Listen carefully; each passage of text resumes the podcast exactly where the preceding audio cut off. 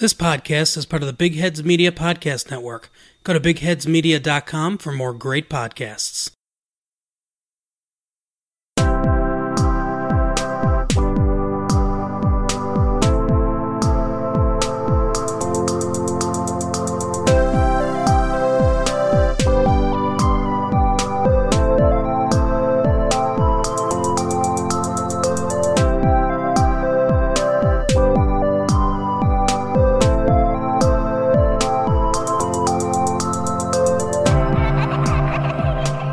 You are listening to In a City Like Yours, a semi monthly podcast featuring interesting people with interesting life stories.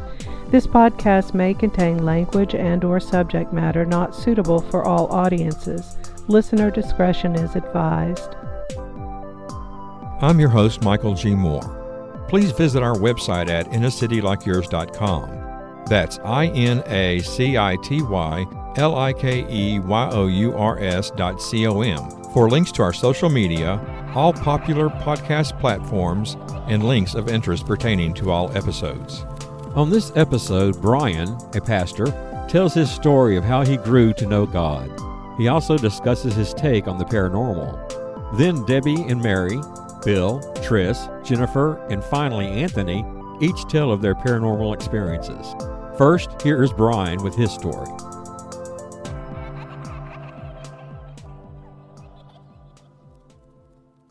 Well, hello. My name is Brian Hetzel. Uh, I'm here in Blue Springs, Missouri.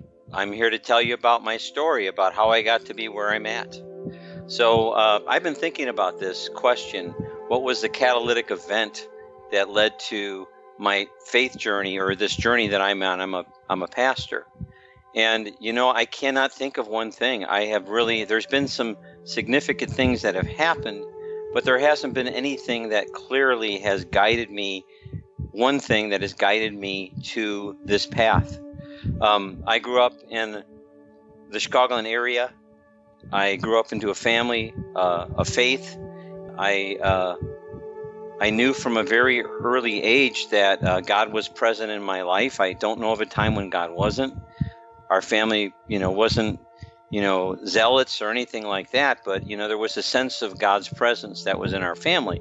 So, anyway, um, I always just had uh, an appreciation for the underdog, the lost person, the person that was hurting. I, I, I, I think that may have come out of me being maybe a little bit more stifled, probably as a kid. Uh, I wasn't protected. I just was a little stifled. Um, uh, we, I was fourth out of five everybody was zooming around, and I was kind of more at home. And uh, I, my mother tells an interesting story to kind of illuminate this. Is that we never talked about the direction of my life, but my guess, my my sister and my mother and my mother and my dad try to figure out the kids and uh, my mother's my dad thought that my brother michael would one day be a pastor. My dad's desire was to be a pastor but he never told any of us that. It was always a secret behind the scenes thing. And uh, my mother told him no brian will be the pastor. He's got all the traits. And uh, she said i would always go to people and if someone was older i she i'd go up to him or her that was hurting and say hi i'm brian. And she just said he, he, brian had the traits. So but they didn't tell me any of this stuff until many years later uh, till I was going to seminary. And then uh, my life experience has just kind of been God's shown up. I, I can't say that my relationship with my dad was great, but um, even in the times my because I was different than my dad, a tool and die worker, uh, when things were sketchy, I mean, God used that for me to get to know Him. I would go on walkabouts with God and talk to God, and He would kind of comfort me and give me direction. So anyway, uh, then uh, in, in the eighth grade, uh, uh, I had an encounter with God, and uh, it was pretty powerful. I don't know what happened, but I was crying, and uh, we were at a retreat, and I just had a sense of God's presence and calling, and I knew from that time that my path was that was going to be toward to be a pastor. I had not thought about that before, but I told my friends that. I told my mother that. I knew in seventh grade where I would go to college, where I'd go to seminary. I uh, thought I had a plan for my life that was going to be a little white church somewhere in Colorado. Anyway, uh, so I pursued that path.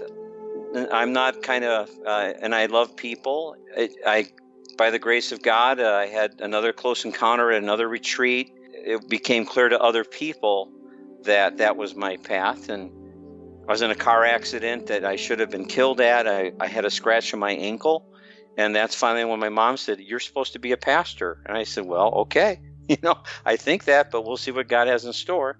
So, anyway, all these little things have happened, and then there's these big, rich moments that are occasional, like every four, five years, where some guy, something dramatic would happen.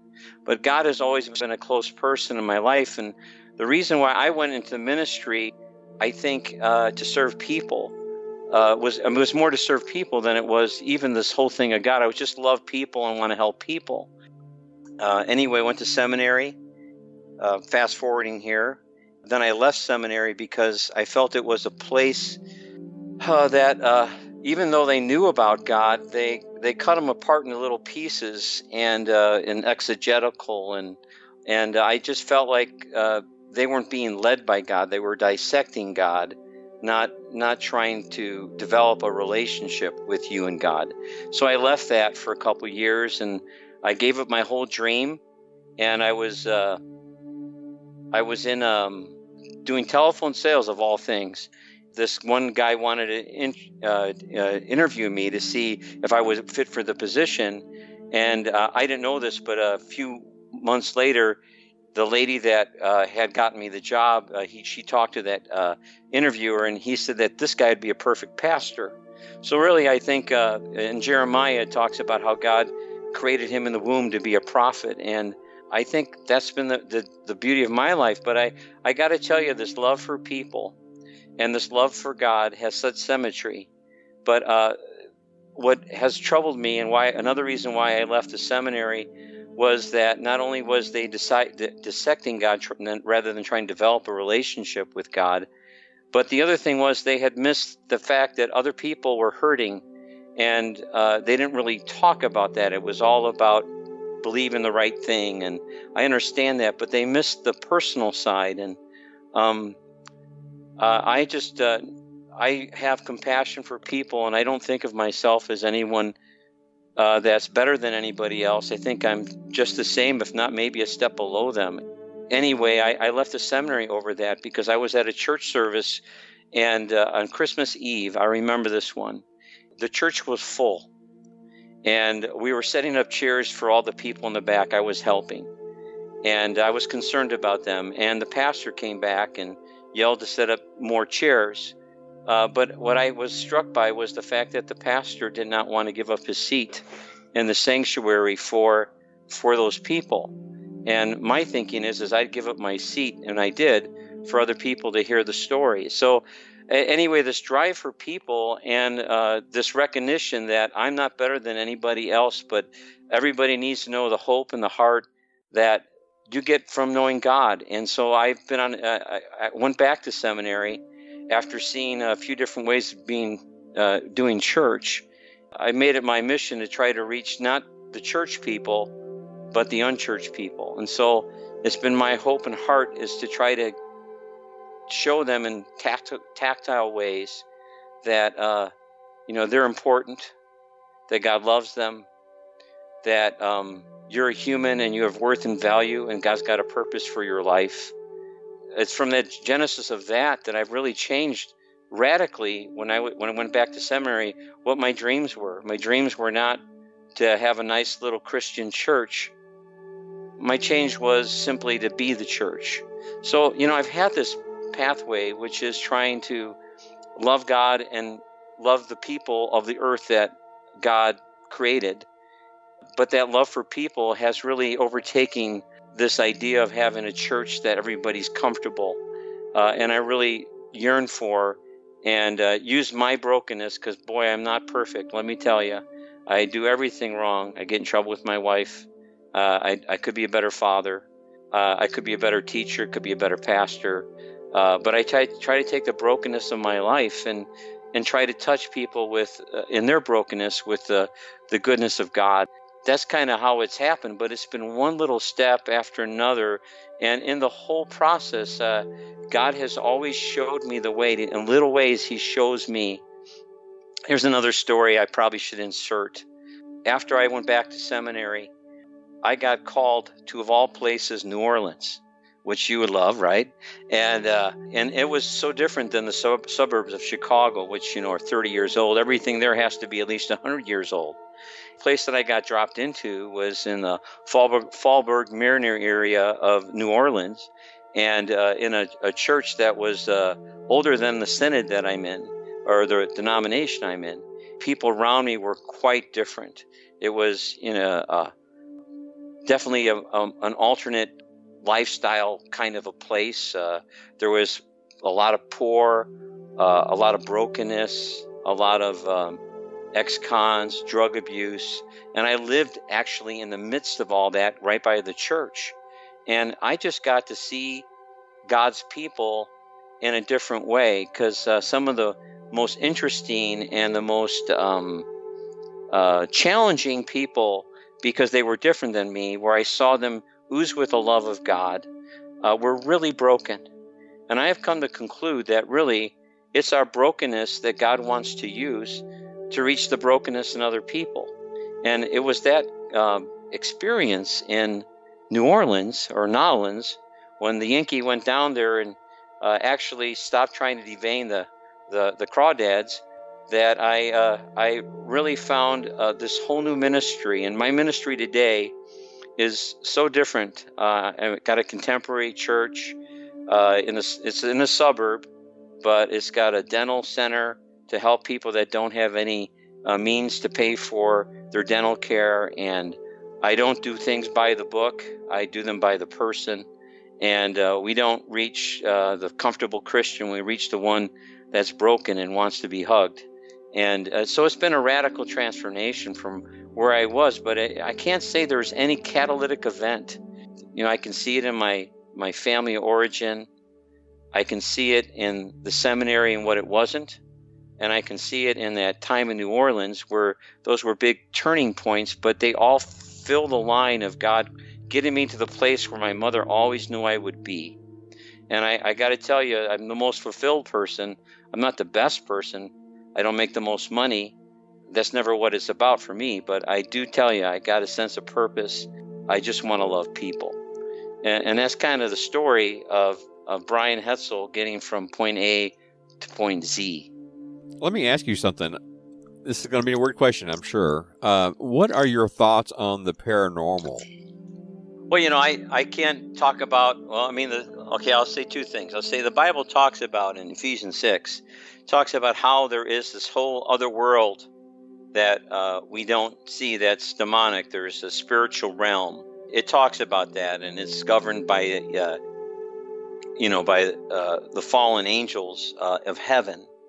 And we see glimmers of these stories in uh, King Saul and him doing uh, trying to conjure up the dead and Samuel coming back.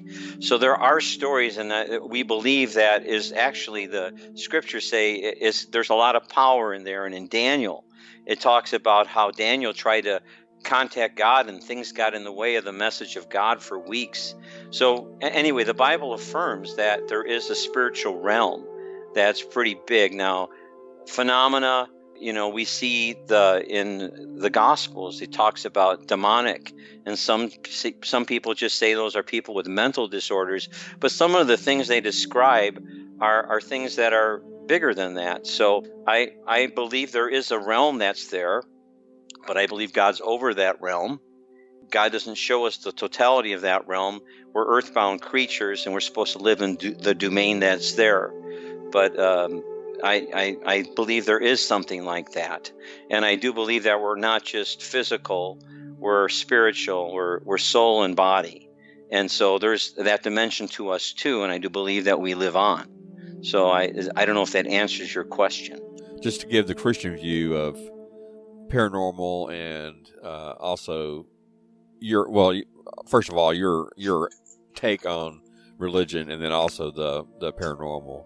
Well, I got a I got another story on that too. I got a couple stories. So I uh, when I left seminary, I tried diff- I tried out different churches, and one of the churches where I hung my hat for a long time, about a year, a little bit more. My brother is still in that church, uh, which I think has gone way off sides. But uh, there was a guy sitting next to me that went through deliverance. As he did that, uh, uh he had uh, uh, an encounter, a physical manifestation as he was going through this, where he was trying to ask God to take out some of the things that are were in his life. Uh, I, I just it's kind of gross, but uh, he had this. Uh, he was crying, and then he had uh, just I, a profuse amount of snot come out of his nose. It was it was disgusting, and there was a, an entrenched sin in his life. He said that he thought it was God releasing something in him, but it was a physical manifestation in my mind that was unusual uh, some would explain it away as just uh, someone putting a thought in, in, in your body, kind of bending to that thought, uh, or it could have been more of the de- demonic kind of nature of deliverance that is talked about in the Gospels. Another time I, I did it when I was at this church, someone asked me to help out with a deliverance, and it was a homeless person. So I prayed, uh, I was reading from the Gospel of Mark, uh, the, the 16th chapter, and the second half of the 16th chapter, it talks about God's the power of God over a lot of things. And uh, I was reading that, and there were literally she was I'd say about 140 pounds. When we started doing this ministry, she said she believed in in Christ and she wanted deliverance, and we we prayed for her and. Uh, we had two guys about 300 pounds trying to hold her down. They couldn't. And she her eyes sort of went slanted and she tried to rip Mark 16 what I was reading tried to rip the page out of my Bible. And then afterwards after the, the ministry was over and I wasn't leading this by any they just asked me to read a scripture uh, and I was new to the church. After this her countenance completely changed. She was calm and and more herself than ever before. So there's another example of the paranormal from my experiential pool.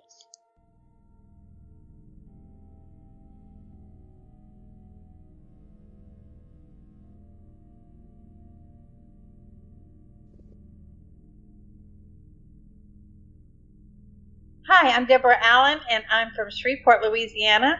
And I'm uh, Mary, known mostly as Cat Food Mary, and I'm from Keachi, Louisiana, which is outside of Shreveport.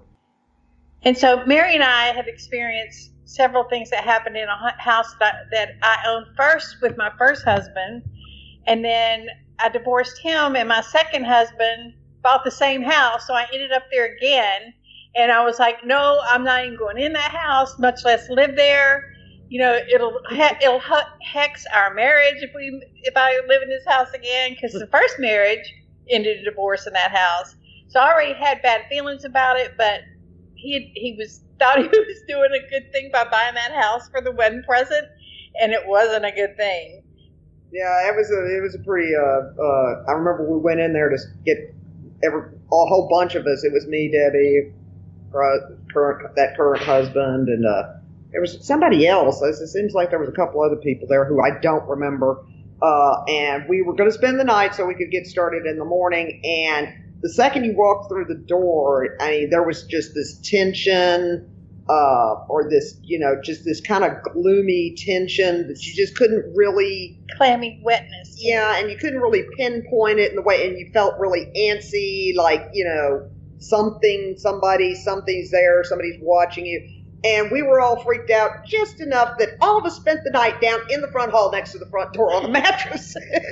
and what she's talking about is what I the second time around because we were, yeah. we were renovating the house uh, because it needed a lot of work done the second time around. But the first time around, um, I, I, was actually pregnant with Ashley. Yes. And, and I just met you. That was the first yeah. time I met you. I was with Bart and uh, and I remember we had been in there for a while. All the boys were kids. Oh, babies. Michael Mike was, was like 12. five. No, he was no, twelve. Well, the first time.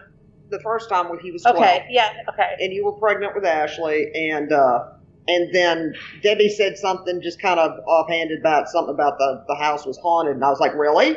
And she said, well, yeah, the kids always said they see this little girl or something in the upstairs bedroom. And so I was like, can I go up there? And she was like, well, yeah, I'll go up there. And then I went up there. Of course, nothing happened, but I could tell it didn't feel right.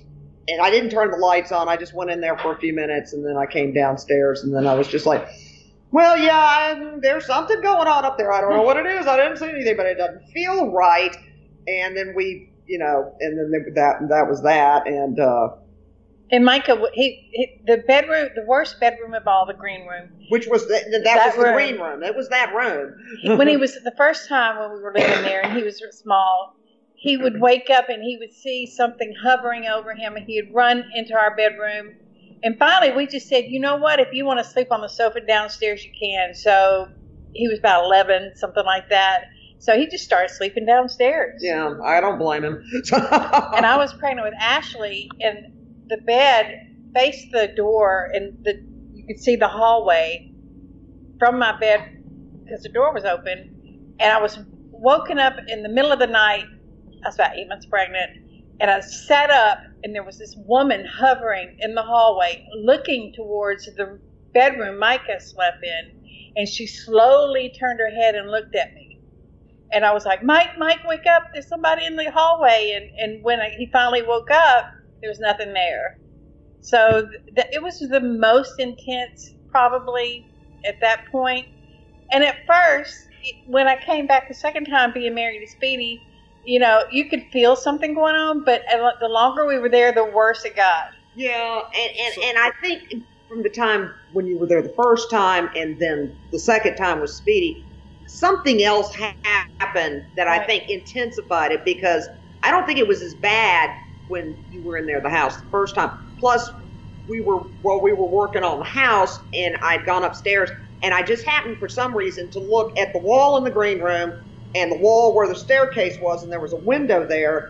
And then I was just like, and I think I grabbed Debbie and Speedy, and I said, "Did you notice the wall in the bedroom is like closer to the door than the wall where the staircase is? Like it looks like there's about a foot, foot and a half difference between the two."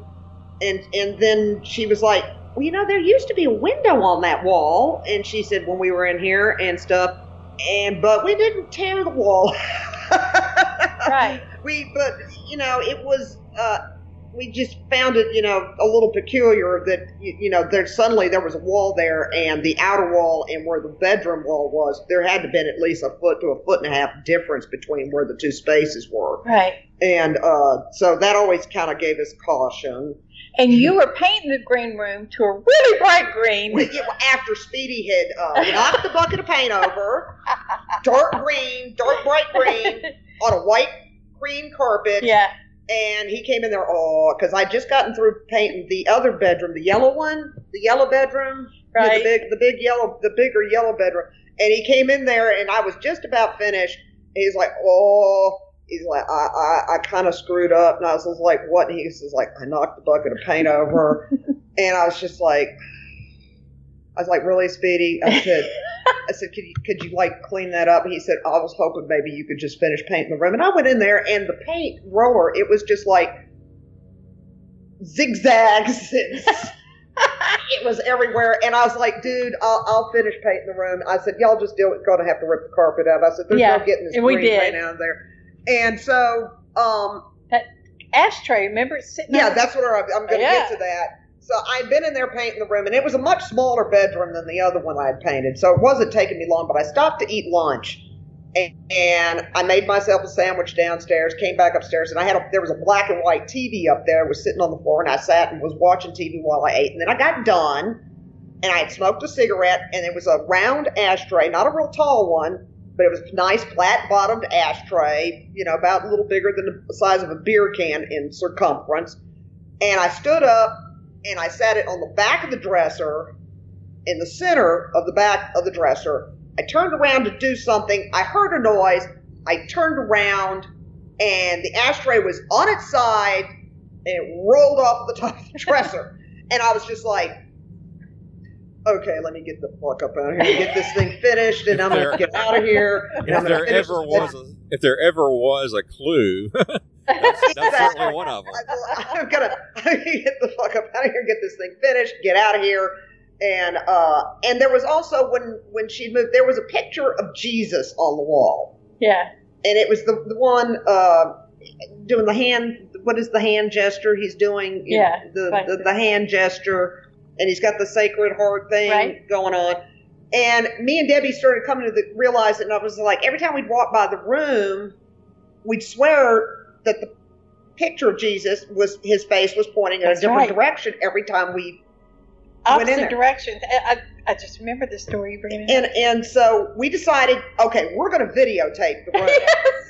so and so we set the video, got the tripod. I think it was Bart's camera, yeah. and uh, we set up the tripod, put the camera in there. I think the the tape on there was six to eight hours. Put the thing in there, and then we just let it go. We shut the door, we put it in there, pointed at the picture of Jesus, and there was a window which faced the front of the house, and we just let it go. I think we either went out or I went home, or but nobody was there. The Right. majority of the camera being set up in there, and you can see traffic occasionally and stuff going by the window. You know, lights reflecting in and stuff. But unfortunately, after reviewing the tape several times, I think it was six hours worth, not- not eight, but six. Jesus stayed pointed in the same direction the whole time, so it was just like, well, damn. so, so no, and nothing else because you know we were looking for any anything you know uh, that might you know indicate something other than you know ashtrays and stuff going off in there, you know, but n- nothing ever happened on the tape. So we, so that was a bump. So we, you know, we, we were like, well, damn. Yeah. And uh, it's it's just, it, and then there was, and everything you said, and you had told me that that was the room because there was a house across the street that was also because Debbie's also said that the, the street, the block used to complain about hauntings. Well, that's just it. I had a psychic and a priest come to that house. They pull up in front of the house, and they were going to get out and, uh, you know, clean it or whatever. They look. They sat there in the car. I saw them out there, and I start to open the door, and they just drove off. Oh. So I was like, I caught, got him, you know, I finally got him on the phone, at the psychic, and I'm like, I saw y'all pulled up. She goes, There's no way we were going to come in the house. Yeah. We picked up the energy from the street. So we hired another psychic, and she's the one that came in and did the whole reading on it. She said there used to be a vortex of something in the house next door, and there would be, there was a vortex down the street, but she came in the house and said that she felt two entities in there. One was a um, older woman and a child, and that made sense to me because the, we saw when Ashley had her little balloons, helium balloons, they would just start bopping through the house like someone was skipping with them, Right. and, so they would go through room to room to and of hit a course, circle. Your boy saying that they would see a little girl. Yeah, Because you told me they always said they saw a little girl. And then you also told me because that was the barn used to be there. right, And the tr- original tree was still sitting there. right. To the house across the street. And the backstory is the little girl lived in this um, um, house on Fairfield because Dalzell was a side street. So the, there was a big house on Fairfield, and then our house was the barn. The little girl was deathly afraid of men, and a man knocked on the door, and she ran out of the house through the back door and came up in the barn and went up to the top stable and fell the loft and fell into her death. Right. That's what So, you told me. So. Right. So I don't know who the older woman was, but that's what we ascertained the little girl to be. So yeah, it was something. Finally, with that second psychic, she she worked to drive the the force or whatever it was Yeah. out of there, and it went up in the attic. And she goes, "I've got it cornered in the corner of the attic." But Speedy could see it too. I remember Yeah, you saying Speedy Ashley. could see it. Yeah. Ashley could see it. Yeah. She'd get a stomach ache, and then she'd look over, she'd turn or look whichever direction. She goes, "There it is, mom." Yeah. But she always had a stomach ache first. That's when she knew it was coming. So yeah, that house was really scary, and I, and I I credit it for for my two divorces because the energy was so bad, and, and there was so much conflict. You know, just in the air, it was such a dank, cold. You could hardly breathe. Yeah. And you know, feeling it upstairs. Right. And there was one time we were going to um because I'd rented a tux. What was it? It was the um, um Apollo Ball. That was it, the Apollo Ball. Now we'd had the house finished, had all the rooms were painted and everything was done. Speedy was absolved of ever touching paint or glass because he couldn't paint and he broke every sheet of glass he ever touched. And uh, we, uh, I'd rented a tux. Debbie was all dressed up. We were getting ready to go, and Debbie wanted to take some pictures. And this was just an old uh, Instamatic of some type or, or kind yeah, of Polaroid the or time, something. Pol- yeah. or Polaroid. Yeah. I can't remember if it was instant or not. But I was smoking a cigarette, and uh, until and, and when we got the pictures. No, it was regular pictures because we got the pictures Mm-hmm. That's back right. That's right. We got the pictures back, and then you could see this white, well, it looked like cigarette smoke, you know, cutting through some of the pictures. One of me and the one I took Right in front of us. right in front of us, and uh, and then Debbie said, "Oh no, I think that must be the ghost." And I said, "No, I was smoking a cigarette, I was sitting there." She goes, "No, that was on the other side of the room." So, Yeah. so it was not the smoke from my cigarette. So we actually did manage, without trying, to capture something that was that what was in the house at that time. So we were. Um, it, it seems like that, that picture should be on Facebook somewhere. I, I still you, have the picture in a photo album. you need to post that yeah. one. So yeah. uh, because I look really good in a tux. But, but yeah, you could see you could see it in, in the picture. It was it's right there. But I you know at the time I thought it was until Debbie pointed out to me the cigarette was on the other side of the room, so it couldn't have been the cigarette. Because it was sit, standing right in front of you. yeah, it was right. you could tell it wasn't on a table or you know, you know, you can you can tell that there's where the smoke would have been originating, but this was hovering just in the air in front of you, so there was no way. Yeah. that it was. So yeah, she she was the one who made me realize it was not my cigarette, and I was like, oh great. So, and I mean, and it was just like, and didn't didn't uh the boys didn't the house catch on fire briefly? Like That's a part of different house. That was a different house. Okay, never mind. Uh, what else happened in that place? The tension. Um, The tension in the house was more of a an oppressive feeling, like there's something weighing on you. Yeah. yeah. Mike, Michael, do you have? Do you remember what it was like in that house at all? I mean, you were there all the time too. Yeah, yeah, I remember the layout and everything, but I don't Yeah. recall ever feeling tense or feeling that there's supernatural stuff there. I remember you telling me about it, and I was being Yeah. intrigued, uh, but nothing really ever happened because I was there during the day. Was most of this at Right. night, or is this at all time of the day? Oh, all times of the day. Twenty four seven. I mean, yeah. there would be times it would seem a little less like if we were, you know, partying, having a good time, probably just not paying attention to things much.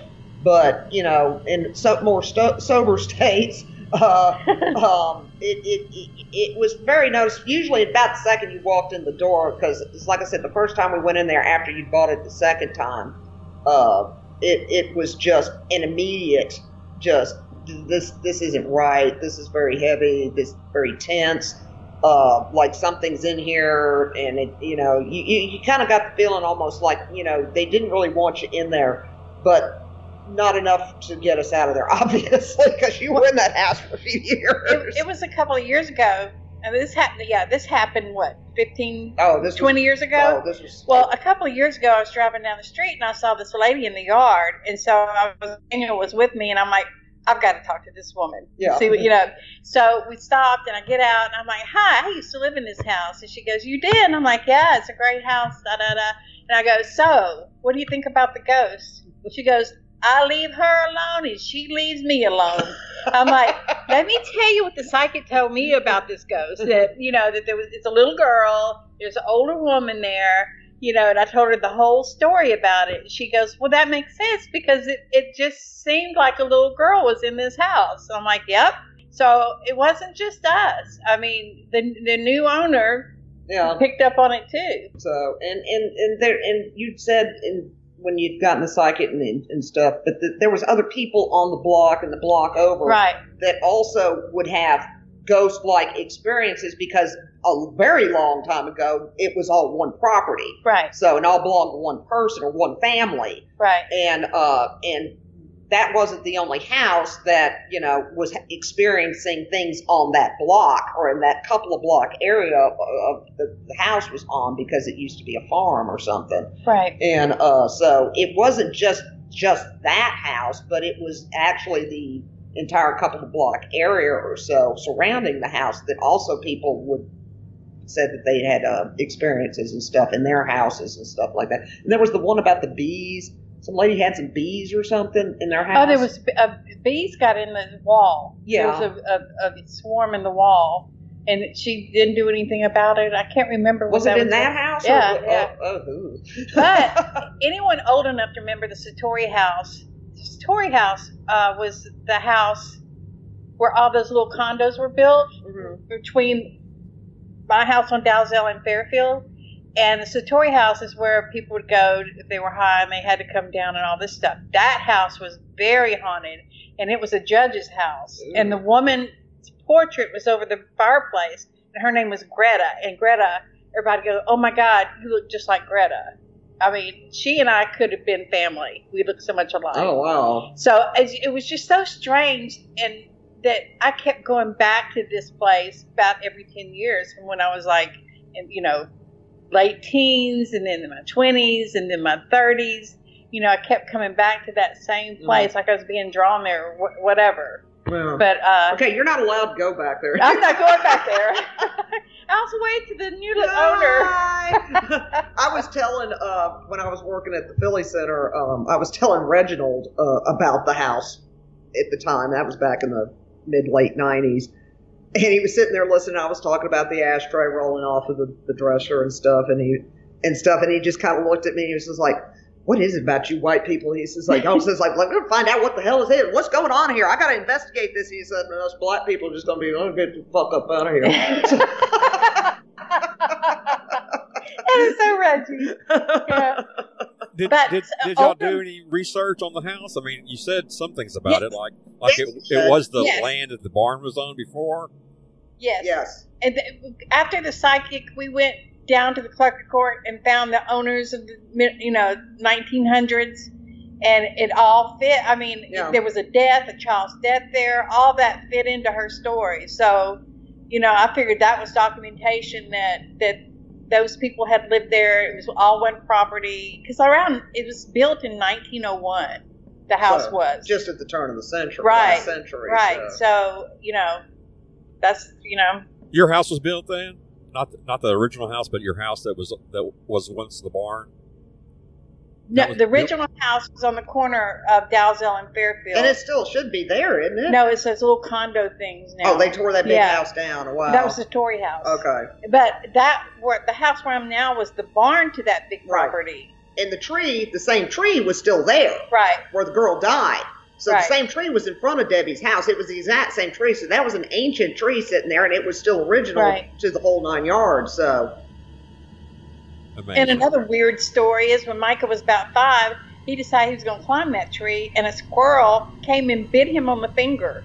And squirrels run ways, you know, but this squirrel got in and just bit him, and we thought he had to get rabies shots and all that stuff. oh, he was probably going to be all right. But yeah, he, he might have had babies or something. but it was just weird and crazy stuff like that happened. You know, Yeah. just the weirdest stuff. and you had that dog. Dog took off. That oh yeah, it the a hunter. The, it was a um, Malamute it was a Siberian husky, husky.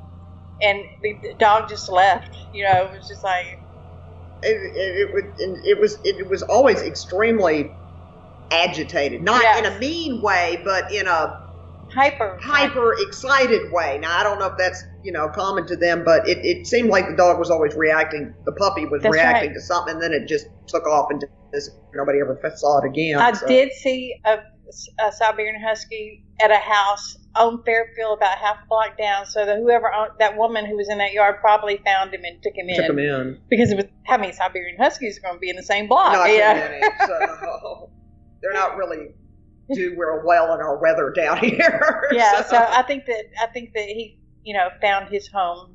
You know. away from the Yeah. like the place that was driving. I think driving him crazy. Yeah. So, but uh, and you had some cats in there, but the cats seemed to be all right. Yeah. so, Cats were cool. cats were cool. That makes sense too. Yeah. So So, did what you guys experienced did it change your minds on the paranormal? Did you, were you a believer before?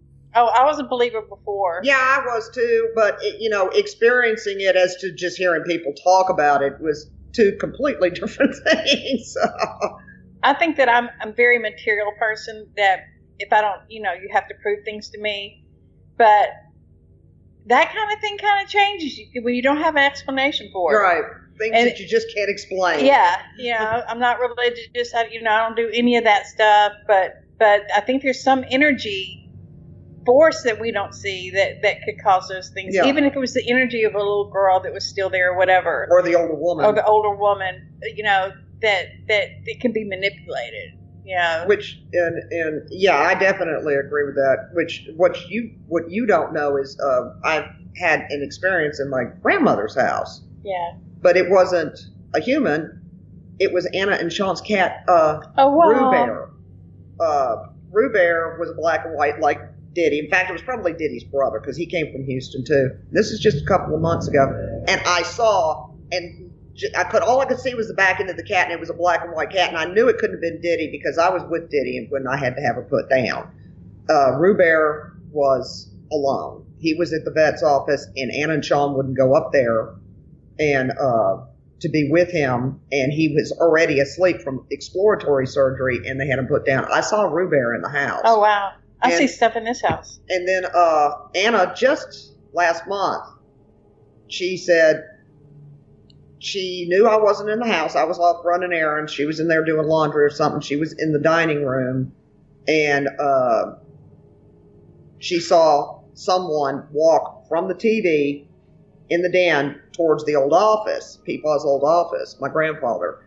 And I, I said, Well, what did they look like? And she said, white button down shirt, short sleeves, pocket protector, eyeglasses. And I said, That was Peepaw. And she said Yeah. he was glowing. Yeah. And I've never, and, and I've, you know, I've lived next in, in next door to that house all my life. And I've had other people say they think it's haunted. I felt something in that house, but it was wasn't negative at all. And It I've was like always a- told them, I said, well, if it's anybody, it's relatives, because we've had a lot of relatives die in that house. Yeah. There's some aunts that I never knew died in that house. Somebody else died in that house. And my grandfather passed away in the house. And more, more recently, my grandmother passed away in the house. So, but I said, I wouldn't worry about it. I said, they're just relatives. They're just, they're just visiting. So, the house I'm in now here on Gilbert, uh, I have cats, and the cats will all be asleep in here, and all of a sudden they'll all wake up and look towards the right or the left. They see something I don't Yeah. see. So, uh, Yeah, Yeah. I noticed that with Roz. When he's in the den with me, he'll be looking up at something like, you know, he's watching something, he's seeing something, and I'm looking around and I was like, "Uh, you probably are seeing something, but I can't see it, honey. You know? So- and then I have to wonder because this has ha- happened to me in so many places that maybe I, you know, I carry something with me from place to place. It's very, it's very vivid memories. This is Yeah. something that's not going to just fade away like a lot of things do. And a lot of the times, you know, things wouldn't physically happen in the house. It was just that constant general tension, heaviness, feeling like somebody's watching you, and then and stuff. It, it was more of a constant in that manner than actual physical manifestations Right. of any type. So, that alone would depress you. yeah, Yeah, e- except when I was praying with Ashley and that woman was hovering in the air. So,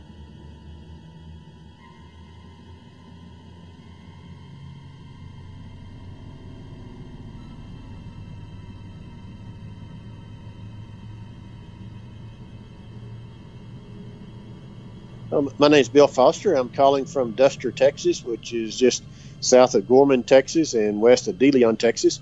And I'd like to tell you a quick story about my one and only paranormal experience. And to start off with, I, I do believe there are spirits in this world, and they do come and visit you, uh, whether you see them or not, or if they're in the uh, just a feeling of somebody there, or uh, whether it's your your your ancestors has passed away or whatever. I, I've always felt that, and I've never seen any, but I've always felt that. And but this last spring, I had my grandkids over here at the vineyard, and so out of and I'm in the golf cart. Nothing made me. For some reason, I looked behind me, and when I looked behind me, there was a a, a, for sure ghost right there. Uh, she was was a little girl, probably six years old, dark headed in a like a white nightgown, maybe a burial dress, and she was floating, uh, you know, four or five foot off the ground. The kids didn't see it because they were faced the other direction. I quickly turned back away and then looked back, and it was gone. Um, it gave me the willy jillies, I guarantee you. and so I, I kept it to myself quite a bit. And I did do some research and trying to find out because we just moved this area back in October, and so I started trying to find maybe uh, in the cemeteries maybe somebody had passed away uh, at that age, and I did find some, but of course no pictures, so I don't know if she was one of them or not. But uh, uh, it really did. I mean, it, it really did. It was so focused, you know. And there's always the ones that you wake up and you're dreaming, you see something, and you're like, "Oh wow, that was a vivid dream," or "Really, I saw something." Then I then it uh, went away. Uh, you know, one time I woke up when I was a kid, and I swear to this day, I saw Santa Claus. You know, and everybody says I'm crazy, but I know what I saw then. Uh, I don't. I'm not considering Santa Claus a paranormal experience compared to the little girl that was floating in the air. But I can tell you, back then when I saw Santa Claus, I didn't even think about it till I, I was calling in. When I saw Santa Claus that night, I could tell you exactly what he was wearing. It wasn't just the normal. Uh, I could tell you the shade of the clothing, you know, his outfit, how tall he was, how it was more so real that it was unbelievable. And it, you know, it wasn't a dream or anything. I believe it was, it was the, you know, some kind of paranormal. I guess you could say Santa Claus there. But to me, that that's a good thing to, to have as a child. But this other one, when I saw the girl floating in the air, that one scared the fool out of me. And, and I'm 57 years old, and and that one really did uh, bother me for a few days. And and hadn't seen her since, and don't know why she was there. Whether she was just there visiting, maybe she's from this area, maybe she heard the kids playing and want to come out and see what the kids were doing. I don't know, but uh, she was there, and I'll swear the day uh, I go to my grave that she was there. It wasn't just a flash of of a light or anything like that. It was, you know, a good three seconds of me looking straight at her, and then I don't. I should have kept looking at her, but I turned around to see where I was going on the golf cart, turned back, and she was gone. So that's my my paranormal stories that that I've had here in in uh, Duster, Texas.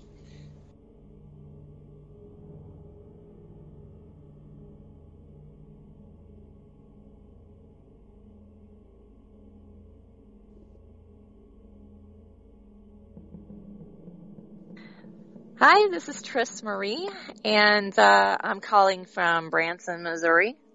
And I had a little experience. Uh, it was quite a few years back. Let's see. I think it was about actually probably 15 years ago. Um, so strange. And actually, I haven't really told anybody about it. so um, I feel this is very exposing for me.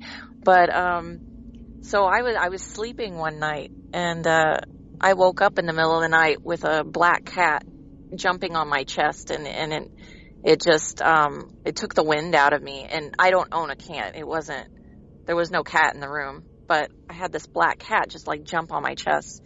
And um it freaked me out, but I thought it's just a dream. I went back to sleep.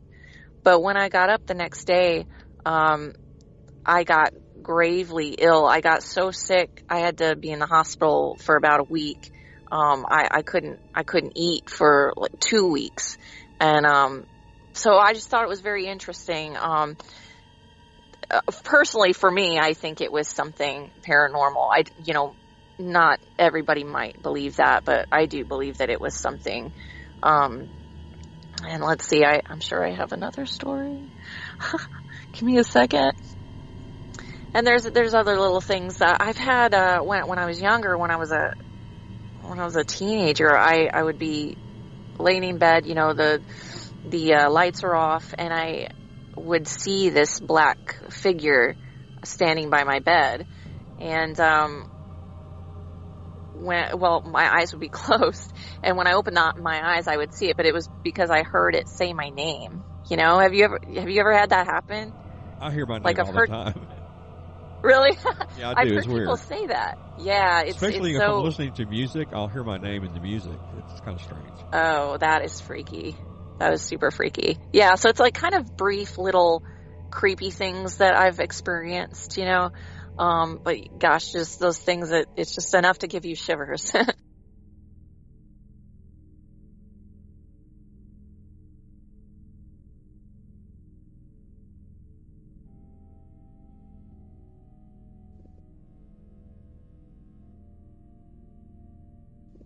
This is Jennifer Nash, and I'm calling from the City of Angels, Los Angeles, California. I don't think I have a, a scary ghost story at all. Um, any paranormal things that have happened to me are more like, or psychic things have been more like, um, you know, I and and I fought I fought this sort of part, side of myself for a long time because I was so freaked out by how my mom ended up. But um, you know, things like I have this weird thing. I always know who's on the other side of the phone before it even rings. I always know who it is. Sometimes I can even feel an email coming in. So it's just a little thing. But then, like when my brother died in a car accident, I woke up in the middle of the night, right when it was happening, right when the actual accident was happening. I was in Los Angeles and they were having the accident in Clovis, New Mexico. I woke up in a cold sweat and screaming. And sure enough, a few hours later, the phone rang and I, I just knew it. You know, that whole thing where your blood just runs cold. And I picked up the phone, and before anybody could say anything, I was just crying and saying, No, no. I knew it. I just knew it. I, I dreamt it at the exact same time. Wow. So things like that. But, you know, that's not like, I don't think it's really Halloweeny. oh, no, no, that's good. Actually, it's, it's interesting.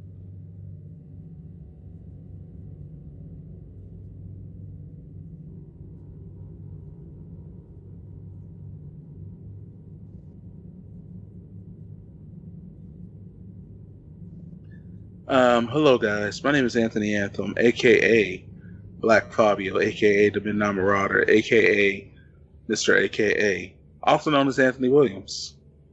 And um, today, let's talk about the paranormal. Um, I would say one of the weirdest things that's ever happened, and this actually happened a couple years back, actually. Okay, so a friend of mine is a photographer. He's been doing photography for years. He needed some help. He wanted me to be an assistant and kind of help out. And I was like, cool. He was like, man, I'll pay you 20 bucks. You come help me out and kind of help me roll to different places, whatever. And I was just like, cool. I'm not doing anything today. It's my day off. Sure. So we go pick up his friend. Um, and she's gonna model a couple clothes and ideas that he has because he also makes clothing. So it's me, him, his friend, and another girl.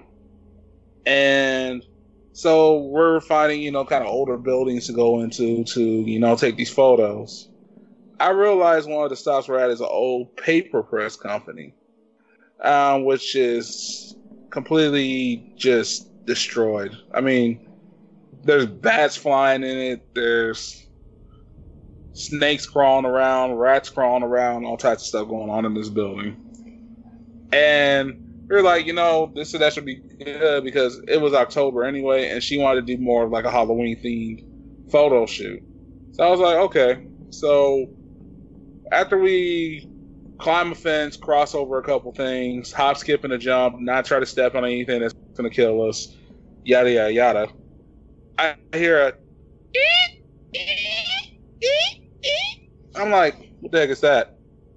I'm like, what is going on? And then one of the girls like, oh wait a minute, this is the um this is the uh, printing press company, and I was like, yeah, what about it? She tells me so basically the story was that the guy that owned the place had a daughter. She was only like eight years old at the time or something like that.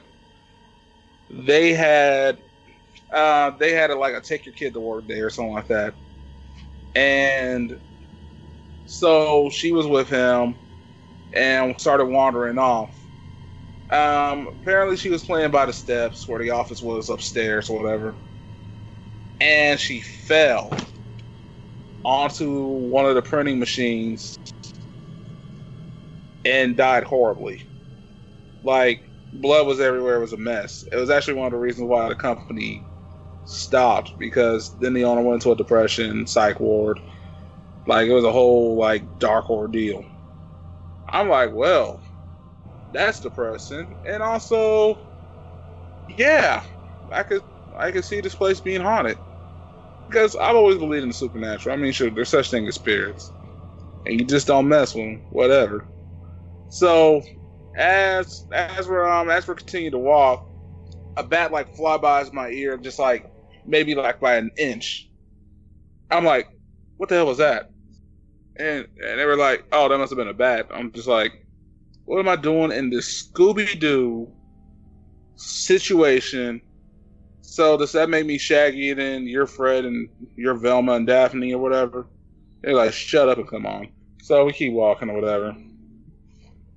Then all of a sudden, we get to the um, we get to where the old garden is because there used to be like a little fountain garden area in the building for like you know people to take a break during like spring and summer.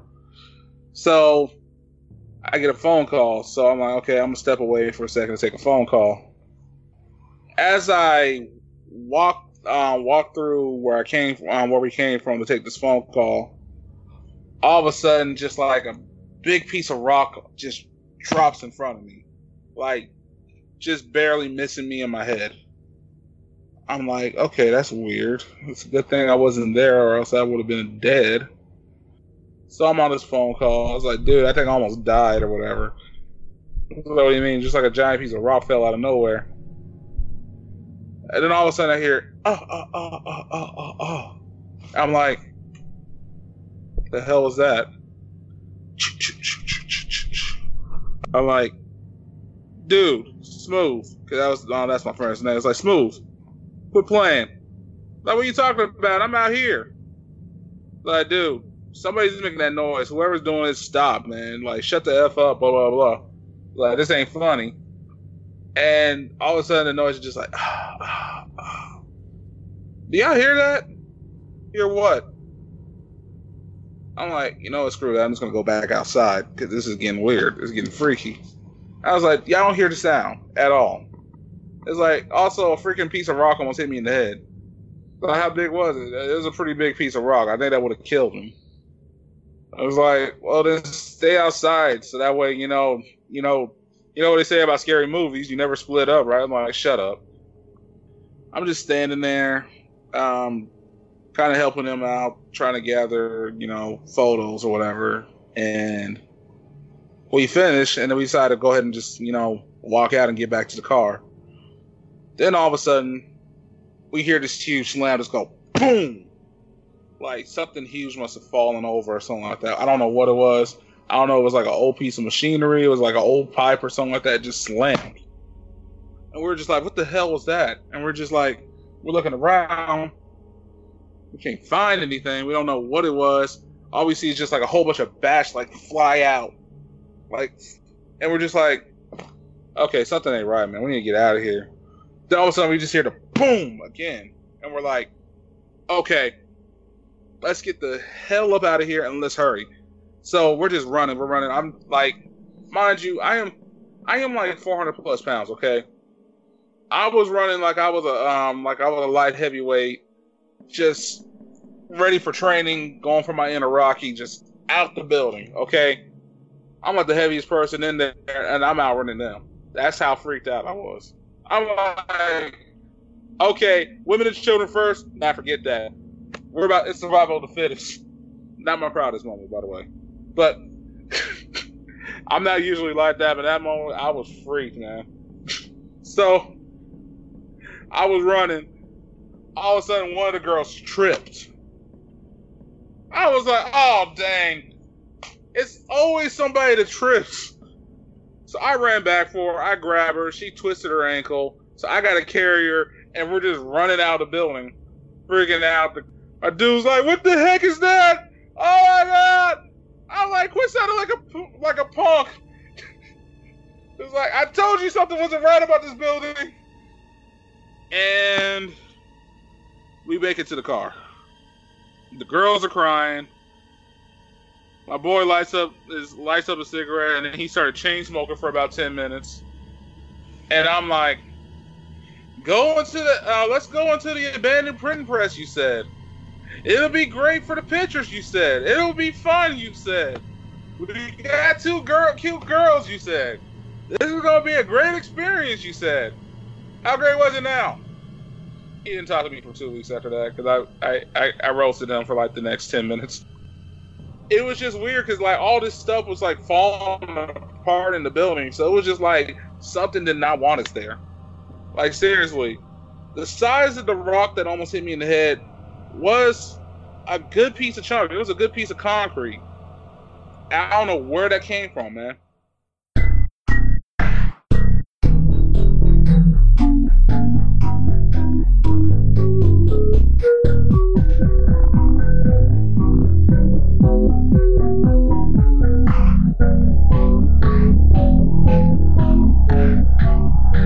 you